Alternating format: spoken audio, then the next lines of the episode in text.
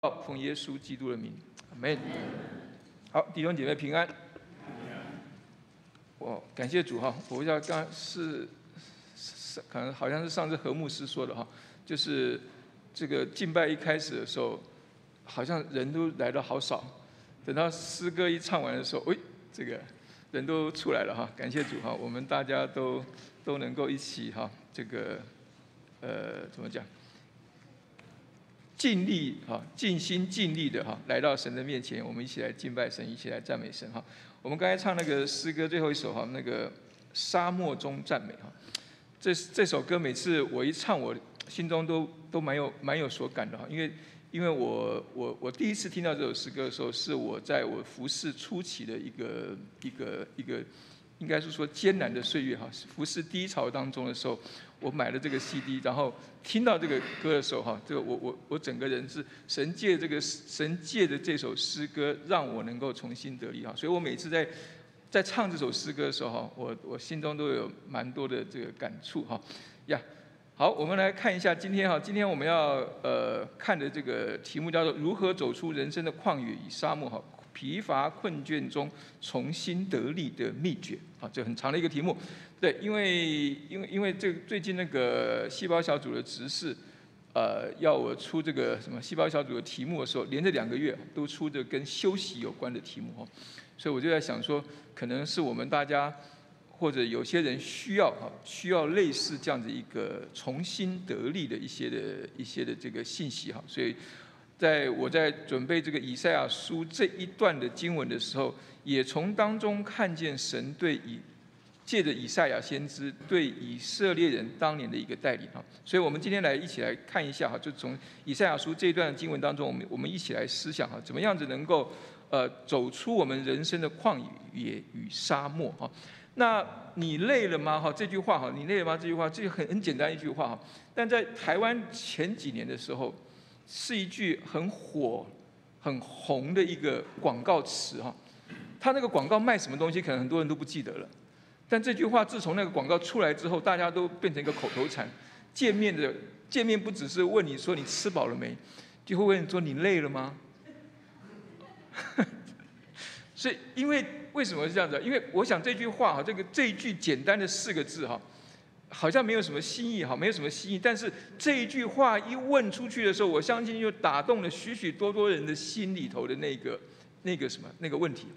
很多人都累了，所以说你累了吗？就啊，你你太了解我，我真的累了啊。这很多人都累了，我们大家都累了。所以说你累了吗？我刚才讲了哈，就这句话自从自从那个广告词出来以后，到处都在讲。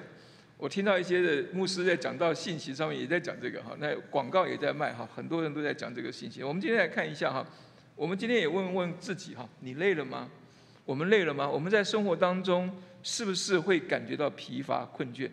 那另外一个问题哈，就是很有趣的问题，就是我们常常常常会会问自己，或者问其他弟兄姐妹哈，基督徒，基督徒，既然我们的神是永不困倦的神，基督徒会累了吗？啊，这是一个好问题啊！就是基督徒会会累吗？哈，基督徒会会会会怎么讲？奔傲吗？会会会不行的吗？哈，我们来看一下哈。我不晓得这是不这会不会是我们当中一些做妈妈的一个一个一个一个写照哈？就是也许你就是这一个妈妈，你你你将全家人的需要都背在自己的肩上啊。大事小事全家事，事事操心，然后大人小人全家人人人烦心，你烦他们，他们也烦你，所以呢，你操心他们，他们好像不领情；你烦他们，他们也烦你，所以烦到最后的时候呢，久了你会累，累了就会更累，啊，更操心，更烦心哈，所以。你累了吗？很多时候，我们也许就是这一个哈，就是我们我们努力的想要维持这个家庭，或是把所有的人的事情都搬担在肩上，但是好像事情没有得到解决，反而更更累哈。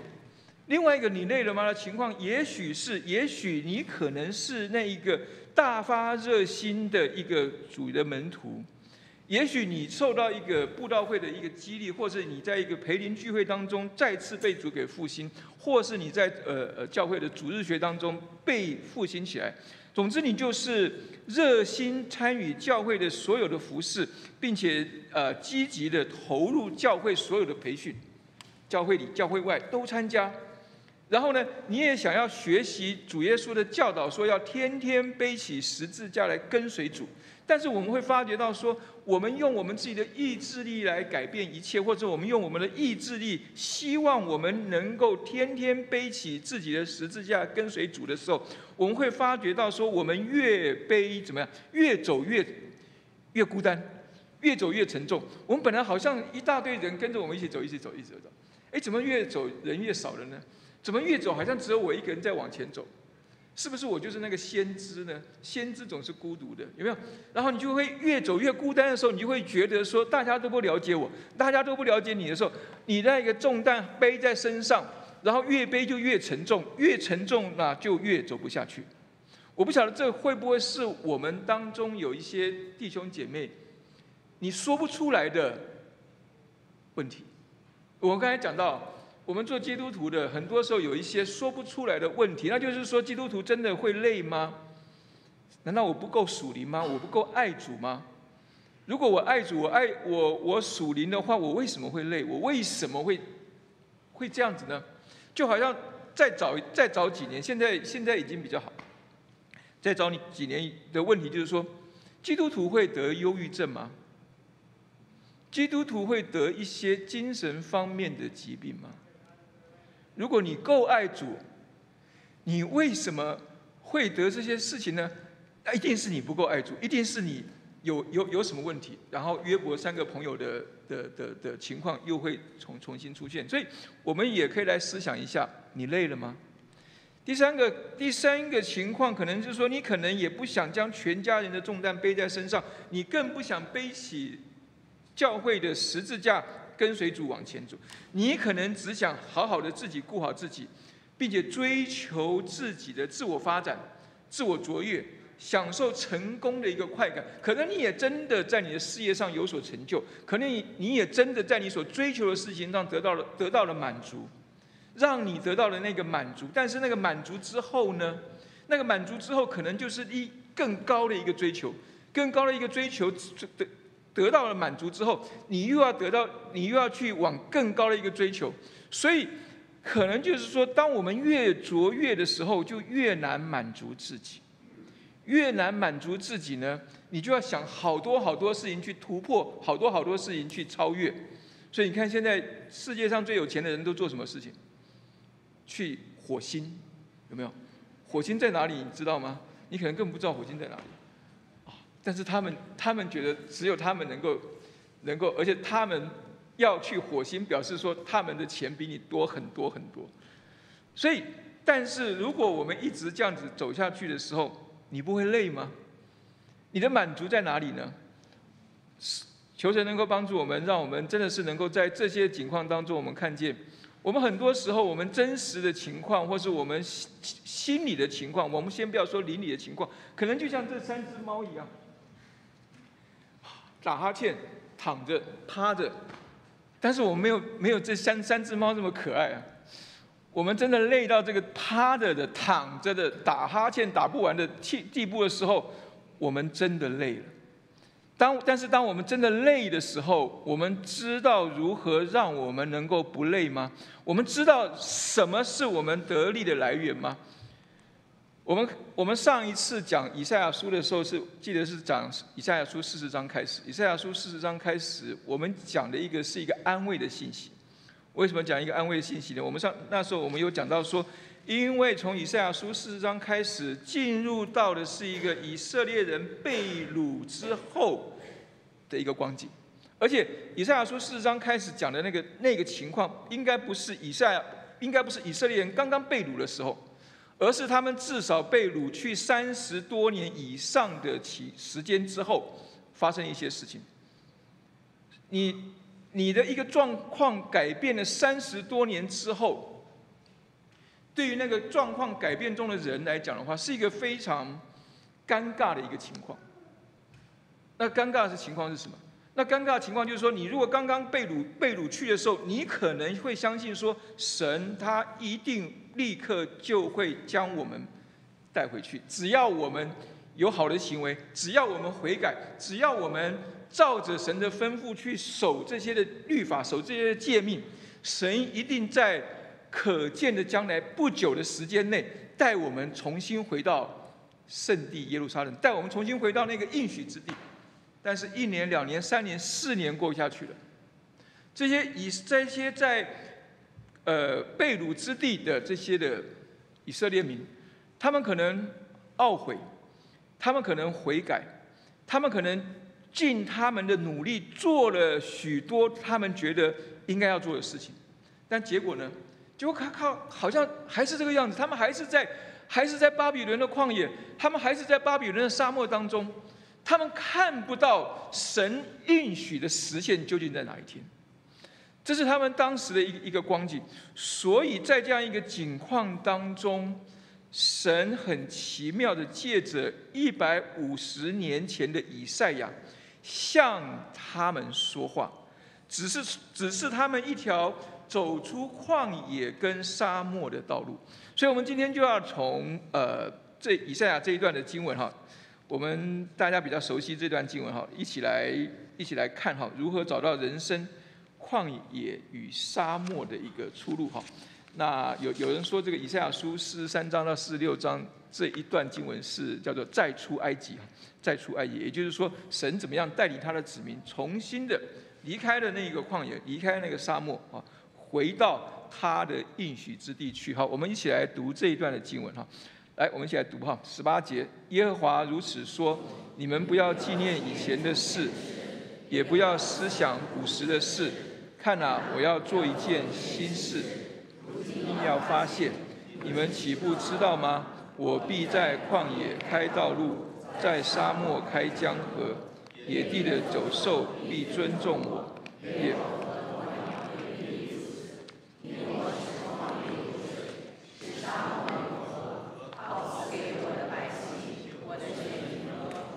这百姓是我为自己所造的，好诉说我的美德。好，我们读到这里哈。所以我们看到哈这一段的经文，我们刚才读到这一段经文，其实我们在年初的时候好像有讲过这一段经文哈。所以我一开始就在考虑要不要讲这一段经文哈。但是这段经文非常好，我们还是要来讲一下哈。我们来看这段经文，它这边这段经文我们读过之后，三节的经三四五哈，读过这段经文，我们可以看到哈，它里面有两两个主要的人物。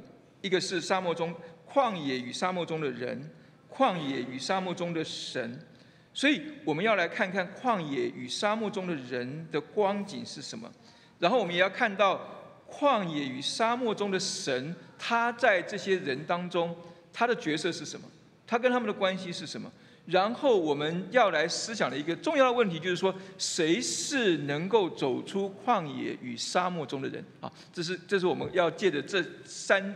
三节、四节经文哈，我们要来一起来看的这个一个问题啊。首先，我们来看旷野与沙漠中的人啊，也就是说，当一个人落进的这个他的一个邻里的光景，落进了所谓的旷野与沙漠当中的时候，他是什么样的一个光景呢？哈，我们看见哈，他这个我们第一个是说哈，他的光景。对他的光景是什么光景？我们来看，我们刚才念的第一节经文哈，十八节他说：“耶和华如此说，你们不要纪念以前的事，也不要思想古时的事。”哈，两个时间，一个是以前的事，以前的事是是谁的事？是这一些在被掳之地的以色列人以前的事。也就是说，他们在被掳之前的时候，他们在神的应许之地，他们在神的国度当中的事情。好，所以。当他们从一个应许之地，从一个自己的国家被掳到了一个什么？被掳到一个不属于他们自己的国家。哦，所以他们可能就会开始来思想自己做错什么，自己哪里不对，自己哪里不对。所以他们纪念以前的事，一定就会有了很多的后悔，有很多的自责，有很多想想到说，如果我那时候好好的听先知的话。如果我那时候好好的能够侍奉神，如果我那时候能够好好的做该做的事情的时候，也许我们就不会到这个这个这个光景这是以前的事。那古时的事情呢？古时的事情就是纪念他们先祖的事情。纪念他们先祖什么事情呢？纪念他们先祖神如何从埃及地被掳、被埃及为奴之地把他们带领出来，然后在旷野，然后进入到什么应许之地？这个古时的事。然后，然后也纪念。古时神如何借着大卫以及大卫的子孙，为他们在地上建立大卫王朝，让他们能够享受这个神掌权的一个荣耀跟一个能力。所以，先知一开始说，神叫这一些在旷野当中的以色列民说：“你们忘记这些吧，你们不要在。”一些这些事情上打转了，后悔是应当，自责也许必要。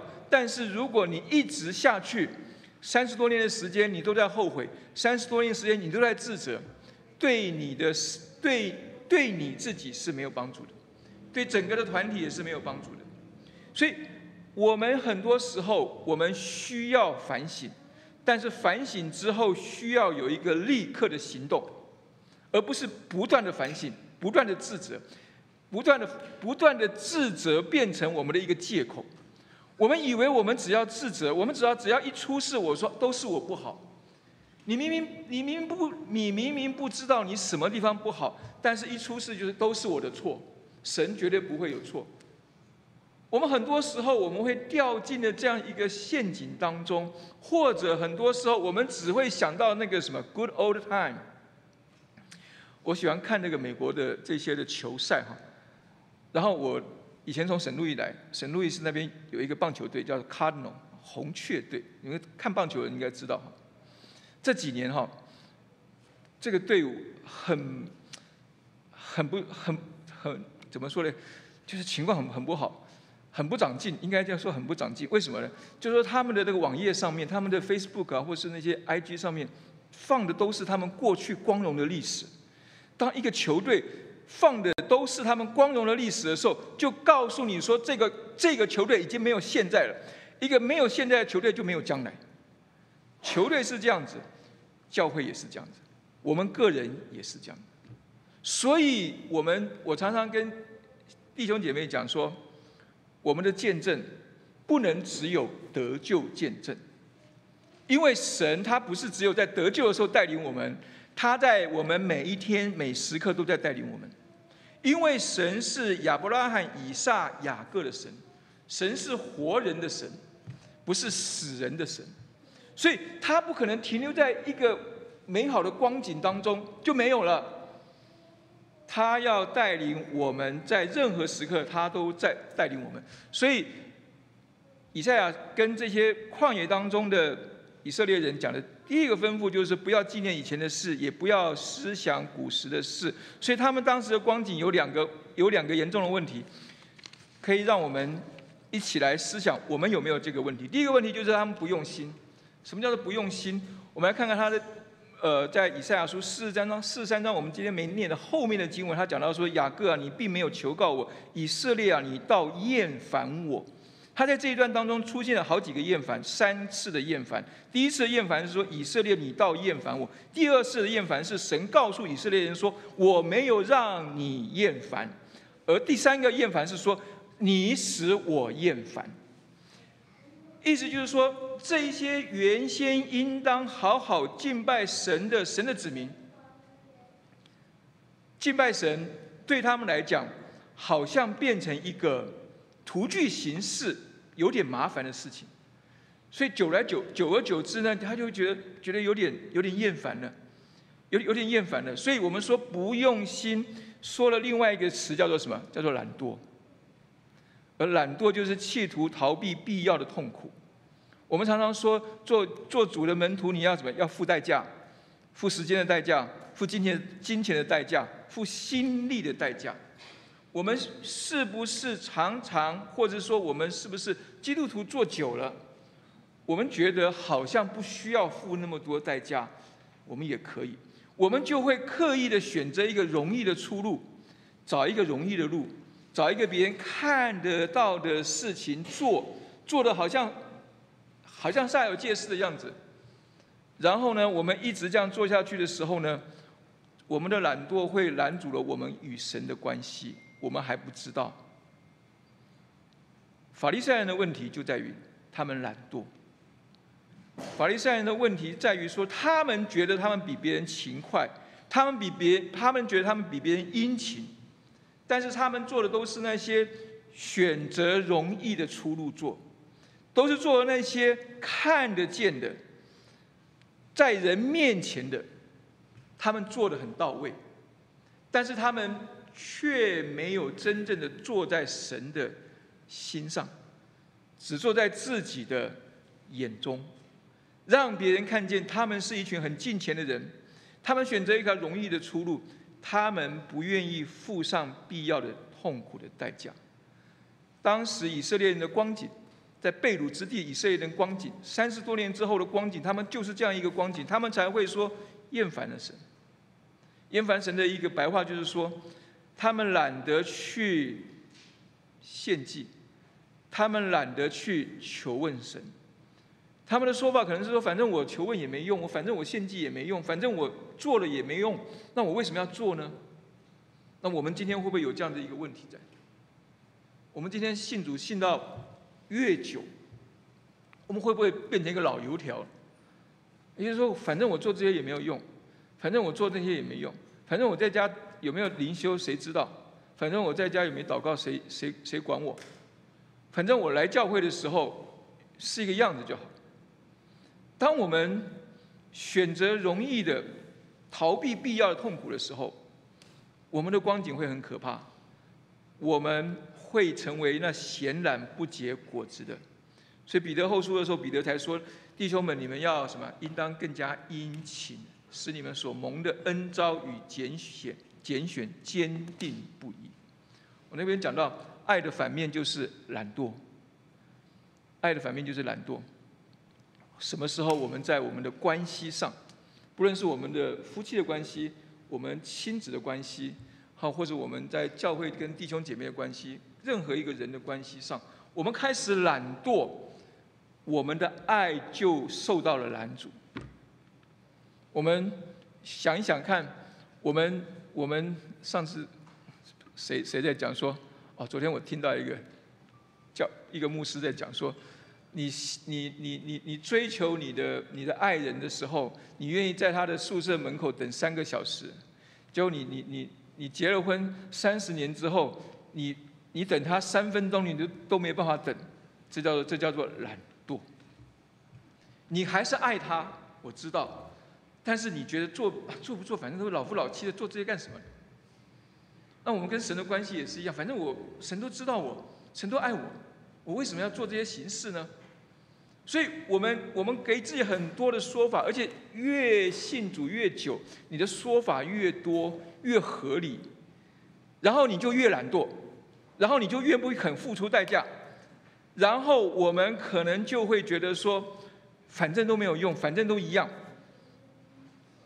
我们就会懒得去教会，我们就会懒得去敬拜，我们就会懒得有团契生活，我们就会懒得去关心人。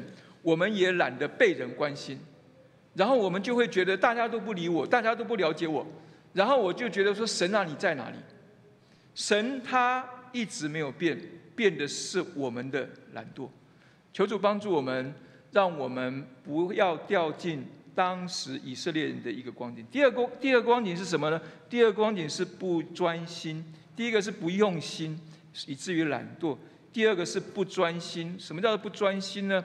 以赛亚书四十四章九节，他说：“制造雕刻偶像的尽都虚空，他们所喜悦的都无益处，他们的见证无所看见，无所知晓，他们便觉羞愧。”很好玩的事情是，这一些神的子民，他们到了这些的他乡异地，其实其实犹太人跟中国人、华人吧，有一个有一个特共同的特性哈，有有人这么说了。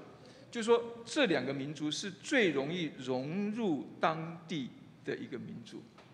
也就是说，你一进到那个、那个、那个、那个、那个环境、那个氛围去，你就能够融进去。你就不会有那种违和感，你就不会有那种好像格格不入的感觉。犹太人非常厉害，犹太人非常厉害，所以为什么以所以为什么神在他们要进迦南地的时候，要他们灭尽迦南的这些的民族？如果你不灭尽的话，你马上被他们同化了，那你是属神的还是属巴利的呢？这是一个很高严重的问题，所以，所以这一些的以色列人，他们在的这个巴比伦那个地方，三十多年过去之后，他们也也是也拜神，但是他们同时也拜这些虚无的偶像。反正拜什么都没有关系，反正我的邻居也是这么做，所以他们给他们自己有着这些的理由，以至于他们的他们的信仰的纯度就受到了。就受到了质疑，他们就不是那个专一信靠神的民族。神要我们专一信靠他。如果你在对神的事情上都不信、都不专一的话，你怎么能够对你委身的对象专一呢？如果你对你委身的对象不能专一的话，我怎么能够把我所看重的事情交付你呢？我们今天基督徒觉得说，我们跟神不需要专心，我们拜什么都一样。我们也觉得说，我们跟配偶也不需要专心，我想什么也无所谓。但当我们这样子一直发展下去的时候，我们会发觉到说，我们变成一个好像很知道变通，但实际上是完全没有一个定点、没有一个尾声的人。这是我们很可怕的事情。基督徒跟别人不一样的地方就在于说，我们是懂得尾声的一群人。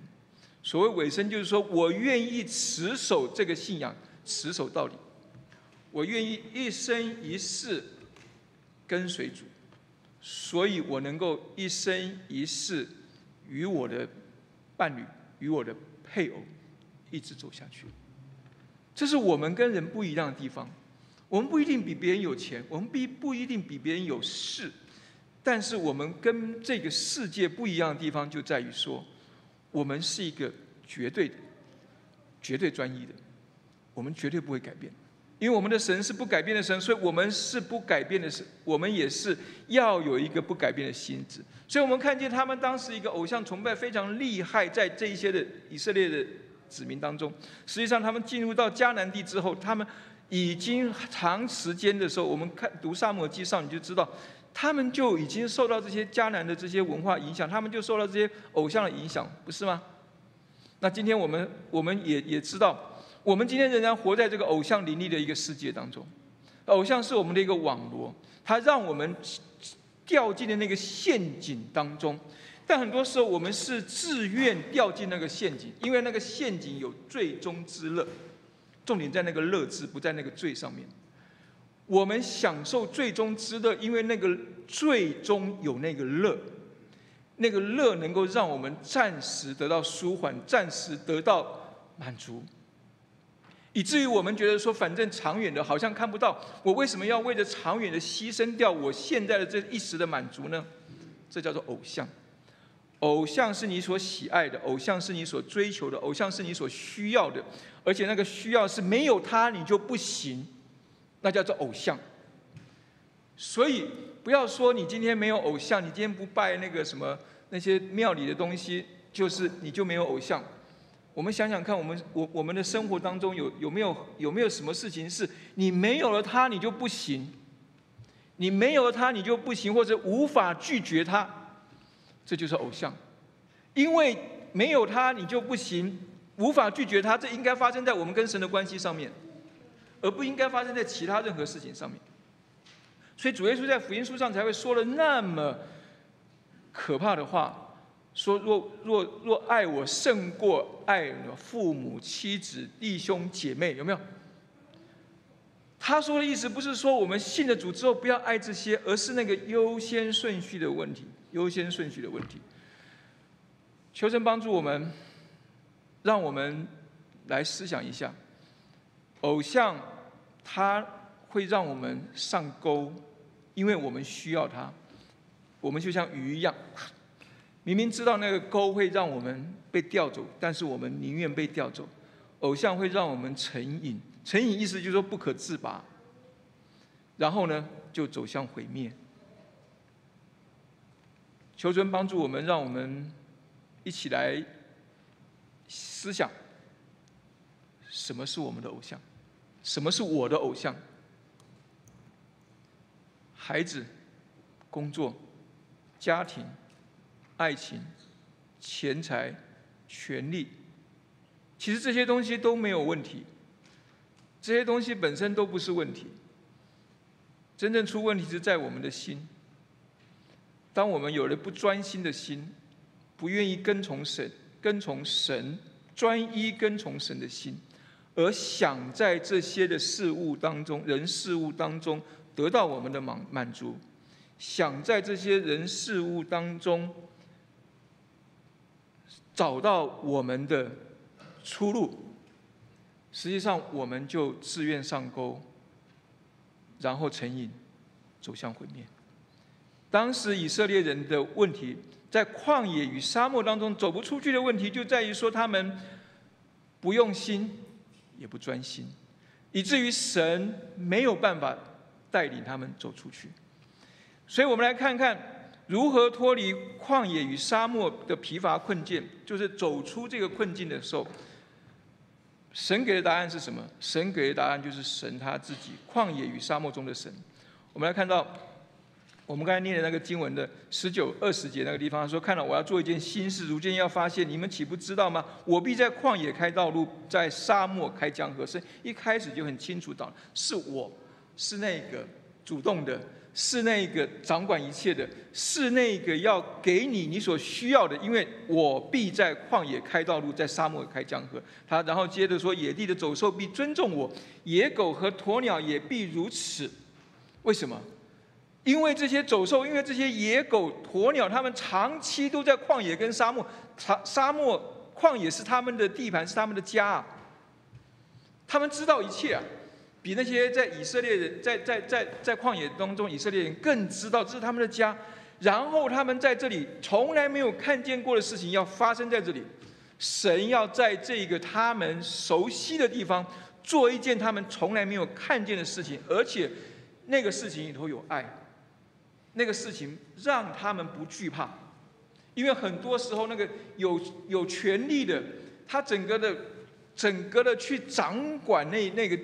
地的时候，地上的一切都会惧怕，那就大军压境，那就是那叫做怎么整个的侵略过来的时候，大家都会很害怕。但这些的这些的野地的走兽、跟鸵鸟、跟野狗都不是害怕，而是尊重，他们是羡慕，他们是羡慕这些以色列民有这样一个待遇，他们是遵从这个能够开道路、开江河的。神带出来的竟然是爱，而不是威吓。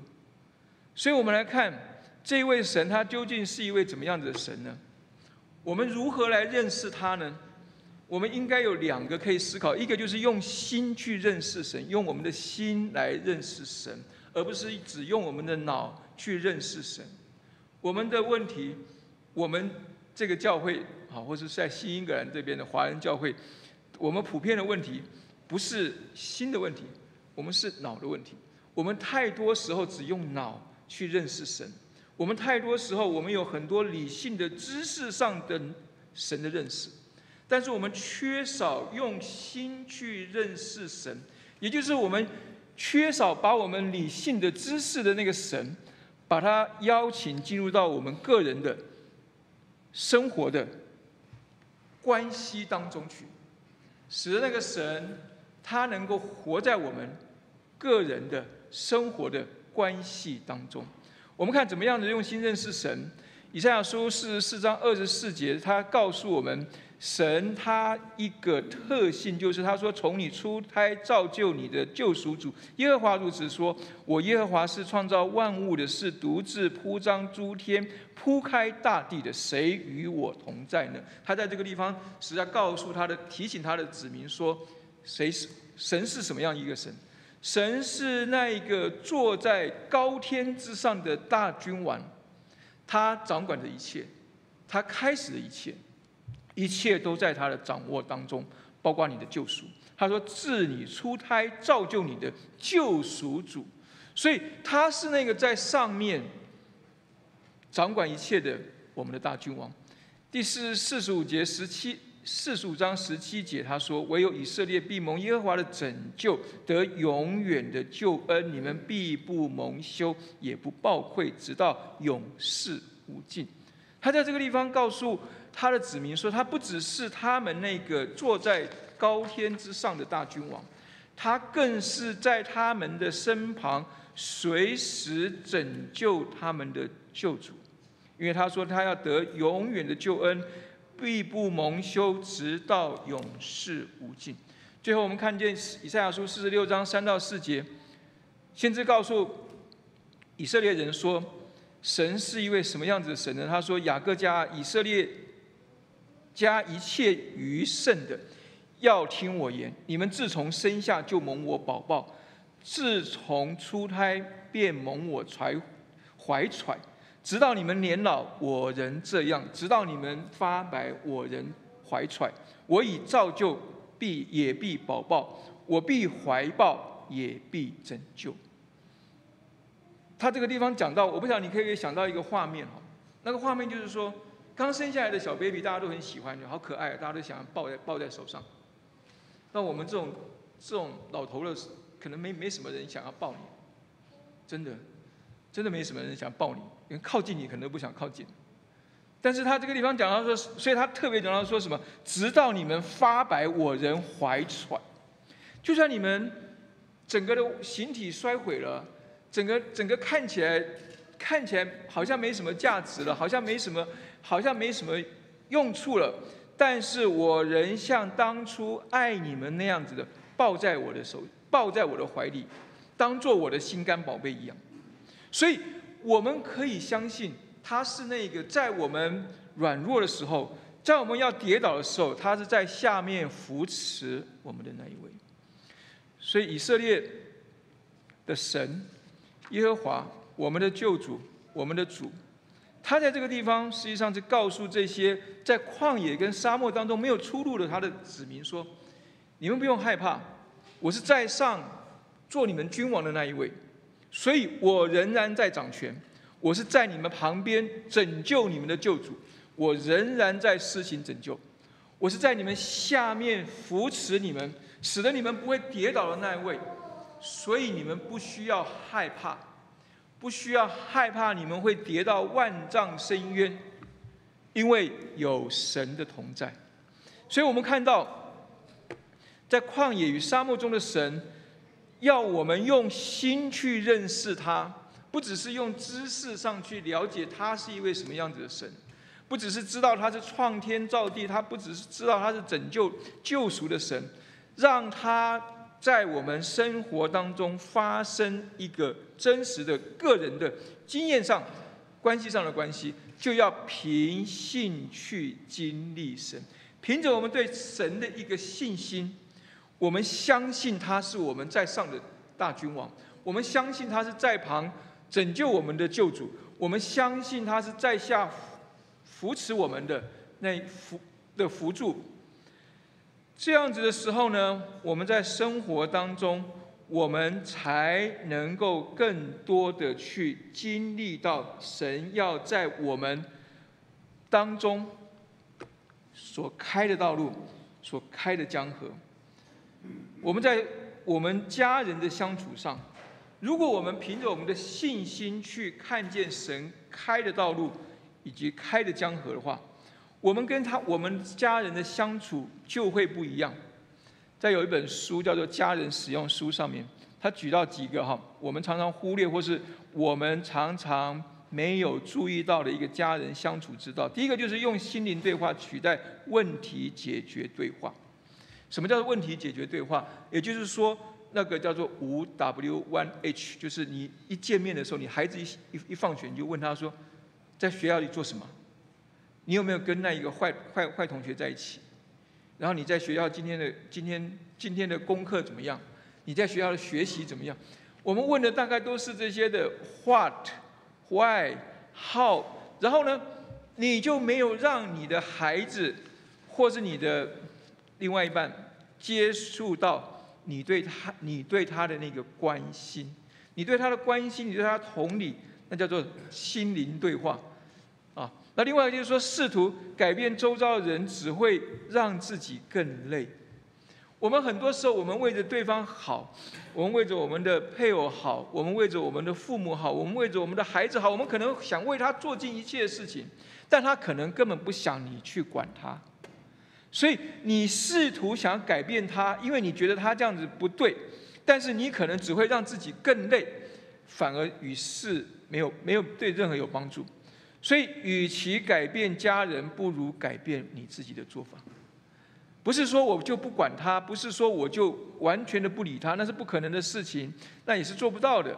但是我们可以改变我们的做法，我们可以改变我们的做法，就是说我们用一个比较比较怎么说？比较认同他、帮助他、等候他的方式，去改变我们。主动的、支配的、吩咐性的帮助，我相信，当我们在这样做的时候，我们自己会得到帮助，别、我们的家人也会得到帮助。我们之所以能够这样做的原因在哪里？是因为我们相信，如果我们真的相信神在上面掌权，他是我们的大君王，我们知道他掌管了一切，所以我们为什么需要把所有的重担背在我们的肩头上呢？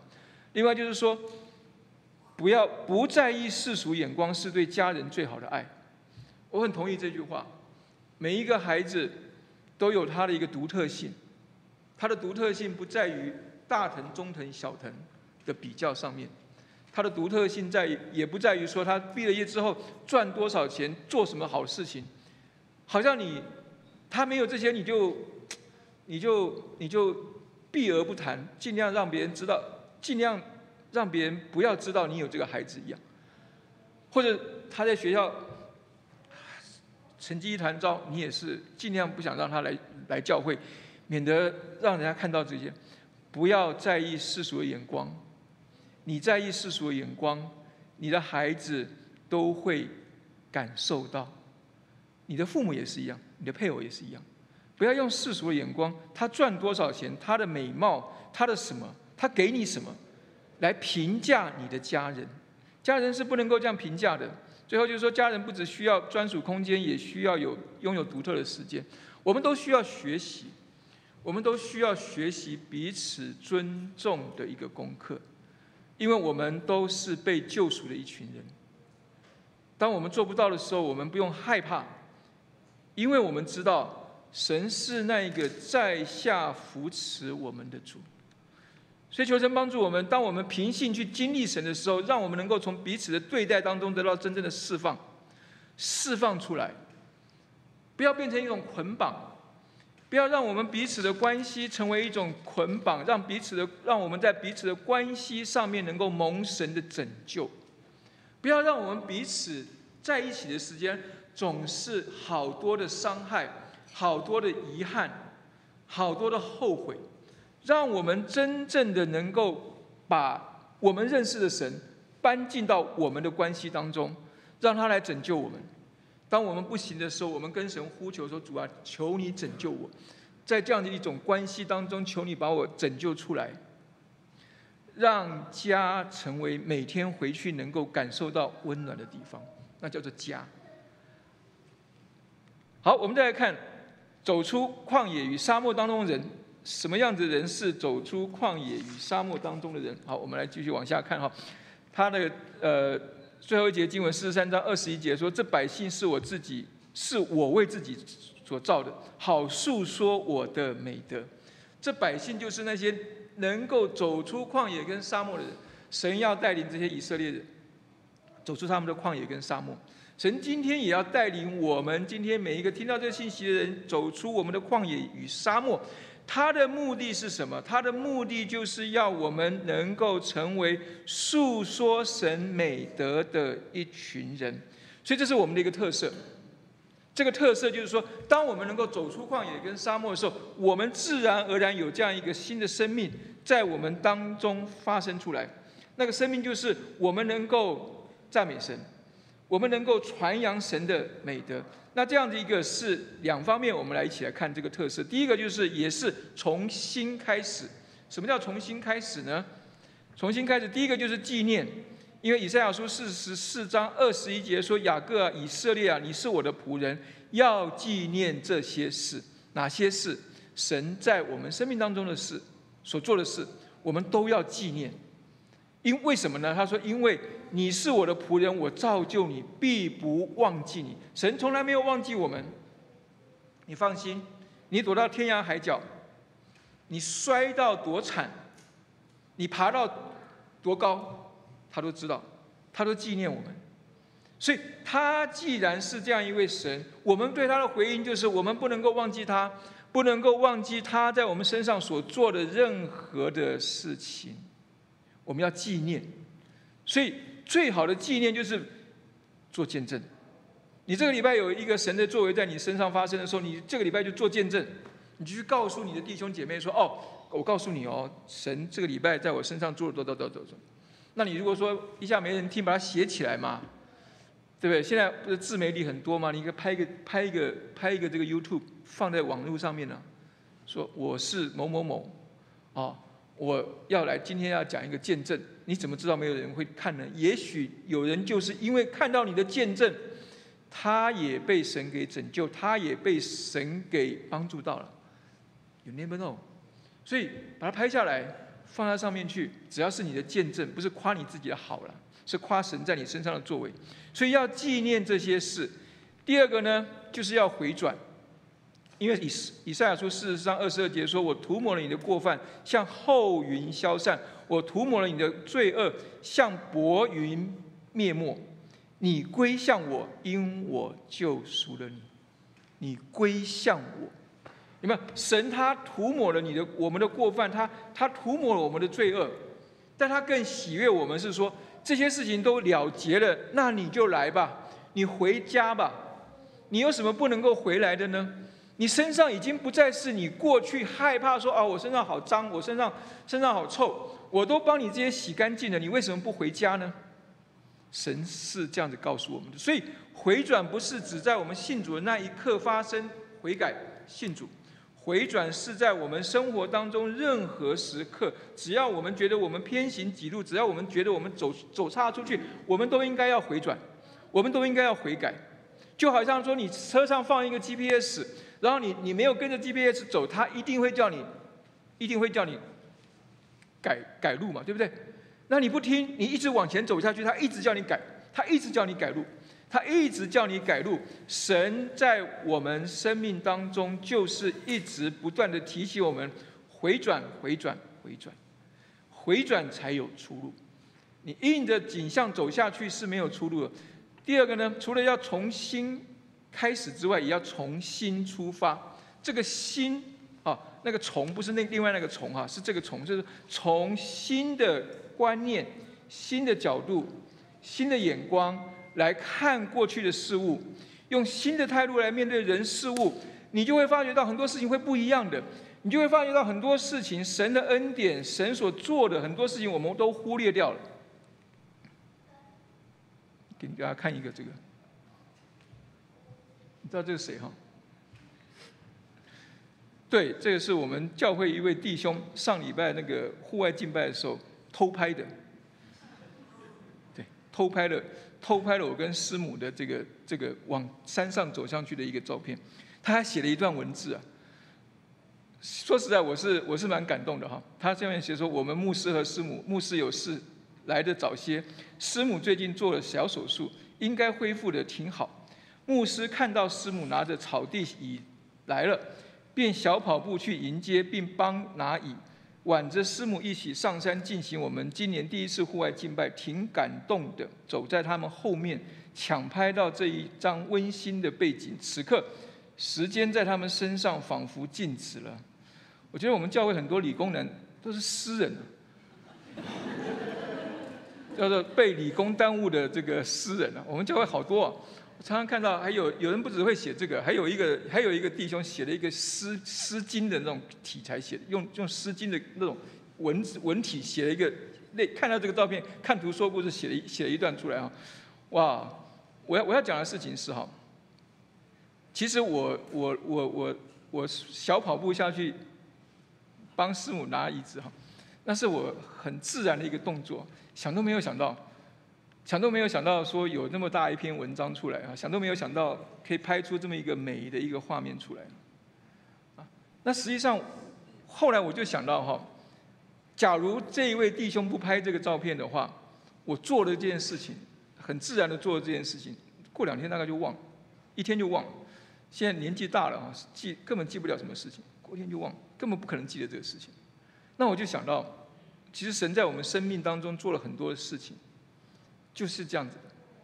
我们不经意当中自然的领受，但是就忘。我们以为我们生活当中了无心事。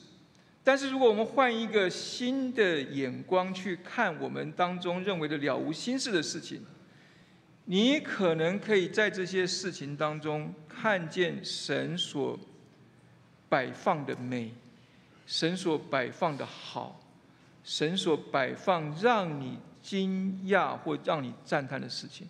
求神帮助我们，让我们学习转换我们的眼光，仔细的来思想，仔细的来考量。生活当中，神是不是有一些让我们不经意忽略掉的恩典，在我们彼此的关系当中流流露出来呢？所以第三个就讲到说，我们重新出发的一个具体的表现，就是我们要欢唱。因为以赛亚书四十四四章二十三节说：“诸天要应当歌唱，因为耶和华做成这事；地的深处啊，应当欢呼；众山应当发声歌唱，树林和其中的所有树。”都当如此，因为耶和华救赎了雅各，并要因以色列荣耀自己。我不知道大家读类似这个像以赛亚书这一段的这一段的这个呃先知的这个话，或者是诗篇上面讲到这个说，诸天啊应当歌唱，哦地的深处啊应当欢呼，众山啊应当歌唱的时候，大家有没有想到说，为什么诗人要这样讲？为什么要诸天要唱，地要唱，树要唱，那人呢？是不是因为人不唱？人不欢唱，所以要天唱，要地唱，要树唱。那我们人呢？我们这些应当是主角的，应当是被救赎的雅各，反而愣在那个地方，跟一棵树一样。树都唱了，我们不唱，我们就定在那个地方，跟一棵树一样。求主帮助我们，让我们活出不只是 rejoice，不只是一个欢乐的生命。让我们活出一个是欢唱的生命。欢唱就是说，把我们领受到的，像一首诗歌一样的，唱在我们的生命里，唱在我们的生活当中。歌唱出来都是好听的，歌唱出来会让你自己喜乐，也让你听的人也会喜乐的。而神给我们的生命，神给我们这个重新救赎回来的生命，就是一个。能够唱，能够让自己喜乐，也让人喜乐的生命。哈巴谷先知说：“虽然无花果树不发旺，葡萄树也不结果子，橄榄树也不效力，田地不出粮食，圈中绝了羊，棚内也没牛。然而我要因耶和华欢心，因救我的神喜乐。”这就是欢唱。生活当中不是要我所求的必应允。得到我所求的，我才能够赞美；不是说我得不到我所求的，我就要愁眉苦脸。生活的幸福不是因为外在的一切心想事成，而是因为困境当中，我能够更多的认识神，更深的经历神。所以我在任何时刻，我们都应该赞美神。在任何时刻的赞美神，不是一个刻意的，好像说：“哎呀。”圣经上这样要求，牧师今天这样讲，那我就刻意的喜乐，那叫做虚假做作。也不是说明明有事，还强迫自己说没事没事，没有这样说。神纪念我们每一个人的软弱，神纪念我们每一个人的苦楚，神知道我们每一个人的难处。神没有叫我们说我们不能够流泪，神没有叫我们说我们不能够悲伤。但是我们在悲伤当中，我们能够欢唱，因为神仍然在掌权。我们刚才最后那首诗歌不是这样唱的吗？因为神仍然在掌权。我们也许我们还在我们的旷野跟沙漠当中，没有没有什么改变。如果你的生命不被神改变的话，你的沙旷野跟沙漠，你可能就是那棵定在那边的仙人掌，长在那个地方不动。但是如果你愿意被被神给改变的时候，你用心去认识神，你重新发出发，改变你自己的时候，生命会有一个不一样的一个一个光景在那个地方。人生最美的答案。往往隐藏在最难的习题里，所以每一次当我们遇到这些习题的时候，不要说上帝啊，你为什么给我那么难的一个习题？我我我承受不住。不要逃跑，不要放弃。我们很容易在一些的难处当中逃跑放弃，不论是我们的关系，不论是我们遇到的困难，我们容易逃跑，容易放弃。但是我们要相信，我们要知道的事情是我们是有主的人，他是在上做我们君王，在旁做我们救主，在下做我们扶持的那一位。我们有什么好害怕的？他也许在我们人生当中没有给我们我们想要的答案，像约伯，像哈巴谷，像以利亚，他们要神一个说法，神都没有给，神给的是他自己，因为神知道。我们的为什么？他如果回答了我们的为什么，我们有更多个为什么问不完。但他给了我我们他自己的时候，我们就能够用心凭信去经历神，使得他成为我们的答案，使得他成为我们的出路，就能够带出一个圆满爱的结局。我刚才前面讲到说，我。我在服侍刚开始出来的初期的时候，大发热心，觉得觉得自己就是神拣选的那个，要要来为神服侍教会、服侍众弟兄姐妹人，然后非常努力，然后呢，看到因为看到教会当中大家都不属灵，大家都不爱主。所以要拼命的帮助弟兄姐妹爱主，拼命的帮助大家能够能够提升，然后发觉到说你我怎么做好像大家就是这个样子，好像没有用，而且大家对你的对你的这个反感好像还增加了，大家对你的这个大家对对你的道也厌倦了，大家对你的这个劝勉也好像不听，然后你就会觉得就是我刚才前面讲到的，你好像觉得你很孤单，你好像觉得没有人了解你，你好像觉得你欲振乏力。所以我我刚才前面说到，那时候赞美之泉出一个 CD，我我忘记为什么会去去买，然后那那个年代没有 YouTube 哈，都在去买 CD 啊，买 CD 就放在那个里头那边听的，就买了一个 CD 回来听，就是他第一首就是这个沙沙漠中赞美，哇，他那个我记得他那个那个一放上去哈，因为我那时候心中许多的为什么，心中许多的过不去。但是那个音乐一响起来，它前面有一个很长的一个间奏，哈，不是一个间，就是一个伴奏。那个伴奏一出来的时候，歌声都还没出来，我整个心就觉得好委屈。但那个歌声一出来的时候，我的泪就掉下来了。我泪掉下来的原因不是说因为我好委屈，而是觉得说我看见了我的答案，我的神他就在那个地方。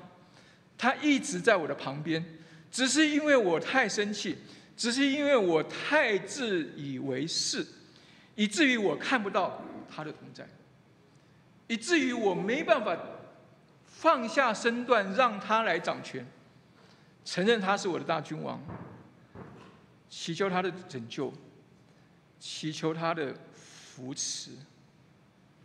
当我愿意这样做的时候。